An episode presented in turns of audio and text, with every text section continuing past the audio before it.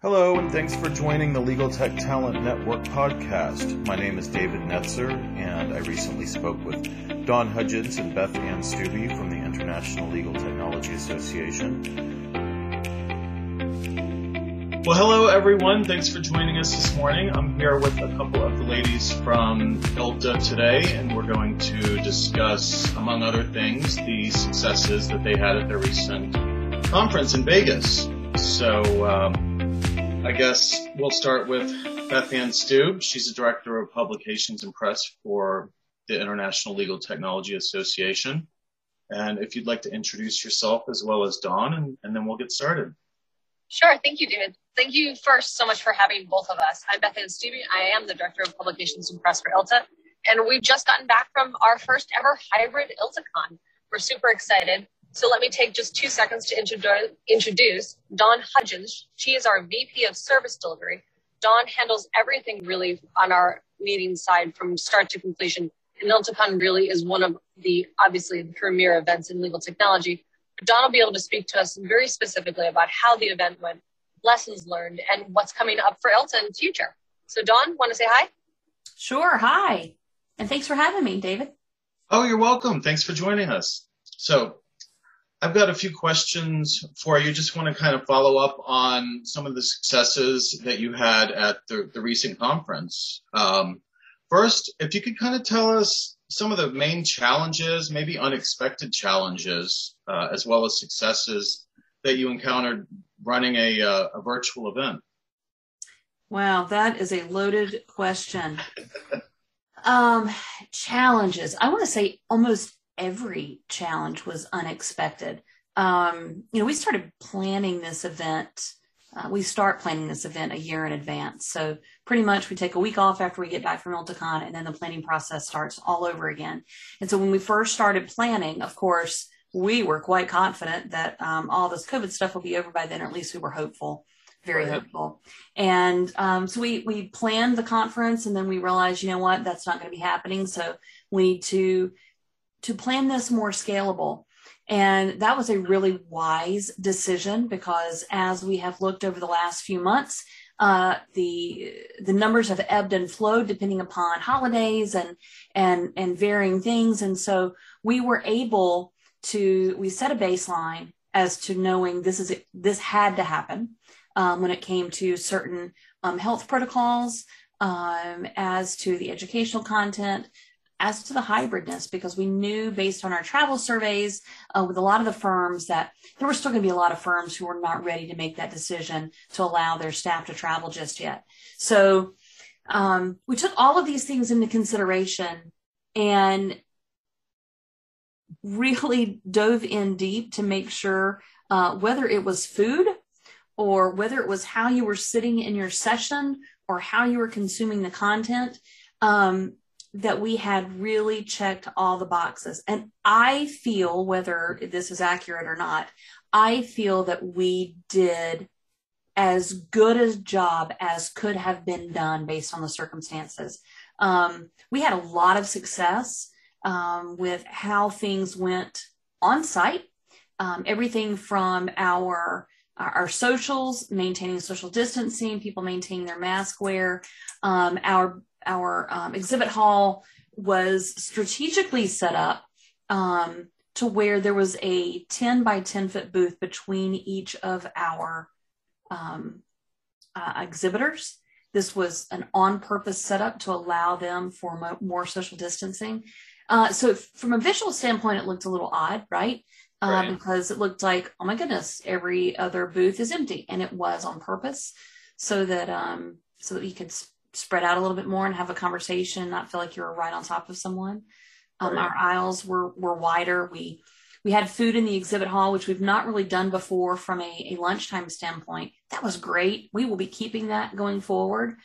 The types of lunches that we provided um, allowed people to be able to pick them up and, and go sit down and have a meal with without you know like a buffet line. You've there's always that airborne concern. Um, right.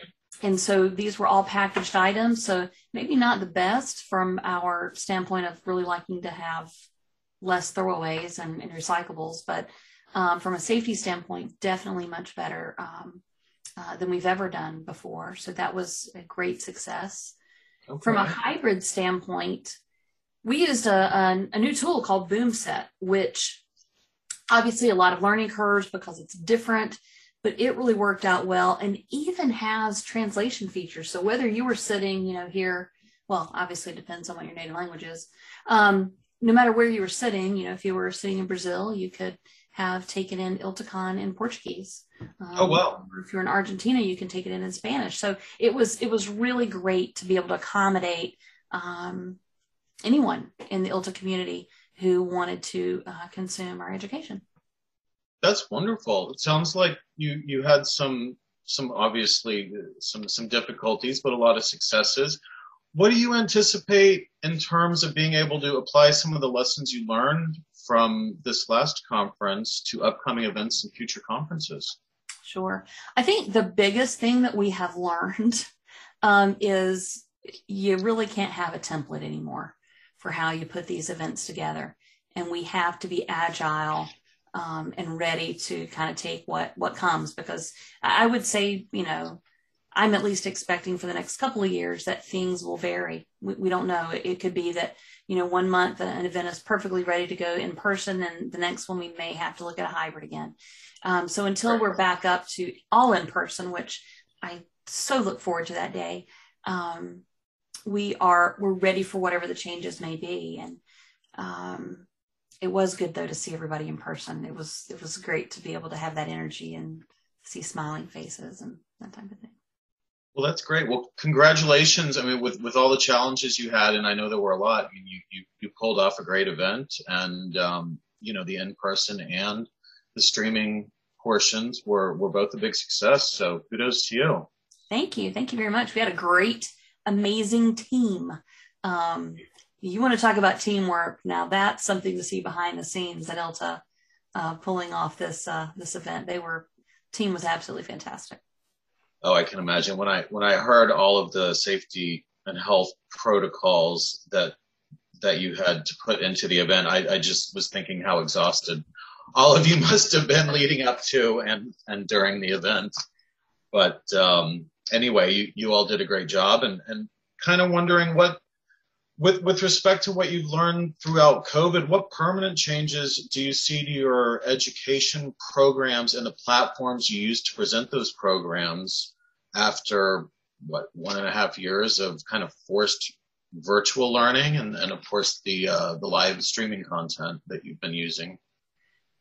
I I would say when it comes to um, anything hybrid, I really don't want to use the term permanency. I think some of our events lend itself to um, to hybrid quite easily, and and we do love BoomSet and what it has offered, and and we're kind of leaning that if, if we go in that direction.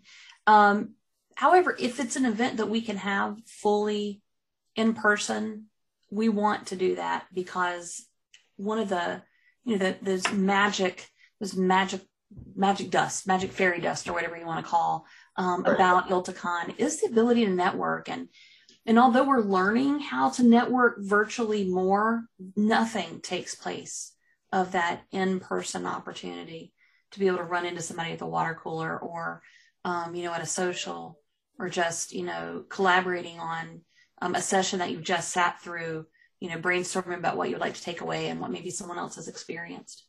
So, right well, we, we all look forward to uh, to getting back to, to normal, hopefully sooner rather than later. But as you mentioned, I guess we've just got to be ready for whatever may come and, and expect the unexpected for the time being. That is exactly right. well, I've got one other question for you. Um, as far as the knowledge you've gained through uh, putting in the health safety protocols at this last event, um, can you, for, for people kind of on the fence about going to whether it's networkings, webinars, or, or full fledged conferences that you may be planning to have in the near future, can you speak to some of the specific health and safety protocols you expect to keep or implement at some of the live upcoming events? Well, I, I will say, just as I mentioned before, we will we will always judge um, where we are health wise in the country before uh, moving forward with anything face to face. So um, if if situation calls for it, we will maintain mask wear. Um, we are going to keep a lot of the um, the specialty cleaning aspects that we have to go through. Um, that seems to work very well. Uh, the biggest thing I think is what what you as an individual feel most comfortable with. So we have these mandates that come down from each state where we are having these events. Um, but you as an individual, you're coming in from somewhere else. You've got to feel comfortable. Um, so even let's let's say there are no mask mandates. If you feel most comfortable wearing a mask because of, of your health and where you are, we want to accommodate that. Um, we want to make sure that people feel comfortable and are able to move about and experience the event as best as they can in their own uh, way because we all approach it from a different standpoint. We all have different health aspects. And so, and we've also all had different stories, right, coming through this. Not everyone's is the same, and some are um, much harder stories than others. So, uh, that is something that that we will maintain. We've heard people say, "Yep, going forward, I'm always going to wear a mask when I fly on an airplane." Um, uh, I think people are are more apt to social distance, at least for the foreseeable future, and I think we'll be more apt to ask each other how they feel about us entering their personal space. I think that's a big one. We didn't used to do that at all, right? Somebody just comes up and just slathers you with a hug and you weren't expecting it. And, and now we, we have grown to say, Hey, mind if I give you a hug and come into your, your bubble? I think those are things that we will see culturally going further for sure. We also had the, we also had some fantastic bracelets on hand that were a red yellow and green, kind of like a stoplight, if you will. And they told people just as a quick visual cue whether or not you were, you know, ready to be approached, if you were cautious, or if you didn't want to be approached. Things like that, they are health and safety features, if you will, for a conference, especially an in person conference, because it allows someone to gauge how comfortable their audience is. Dawn, we had a lot of stuff like that, specifically in the exhibit hall. And we had a lot of, you know, kind of very quick visual cues for people we yeah. think we'll keep those moving forward. Absolutely. I love that you did that because, you know, if, if, if a couple people meet up and you're not sure if they're comfortable hugging you or, or shaking your hand, it, the the thought of whether or not they're comfortable might be, you know, kind of running through your head, and you might not really be able to focus on what you what you'd like to do is have a conversation. So I thought that was an awesome idea to have the wristbands, and I know a lot of people thought it was was really cool and it was fun. It was. Um, you know, the other thing I think it, it lends itself to, obviously, we were looking at it from health and safety, and, and those were provided to us by iManage, which was great. But we were looking at that from health and safety. But, you know, with our group, not everyone is comfortable just on a normal basis of people entering their space, or maybe they're comfortable with some people entering it, but not others. And it, it sparks communication right out of the gate, something that you can talk about, breaks down barriers. Um, and so that helps speed the networking up a lot more too, I believe. That's a very good point. Didn't even think about the fact that some people don't don't like to be hugged. well, listen, ladies, I appreciate your time, and um, if there's anything else you'd like to cover, we can certainly do this um, again sometime soon. Excellent. You know, we have um, LegalSEC Summit coming up. Um, uh, that'll be in October we're actually leaving on Wednesday to start planning for ILTACON 2022. So um, we can even look at doing some updates throughout the year if you like as as we move closer. Really excited about that this year. We're going to be in National Harbor um, over in DC, so that'll be fantastic.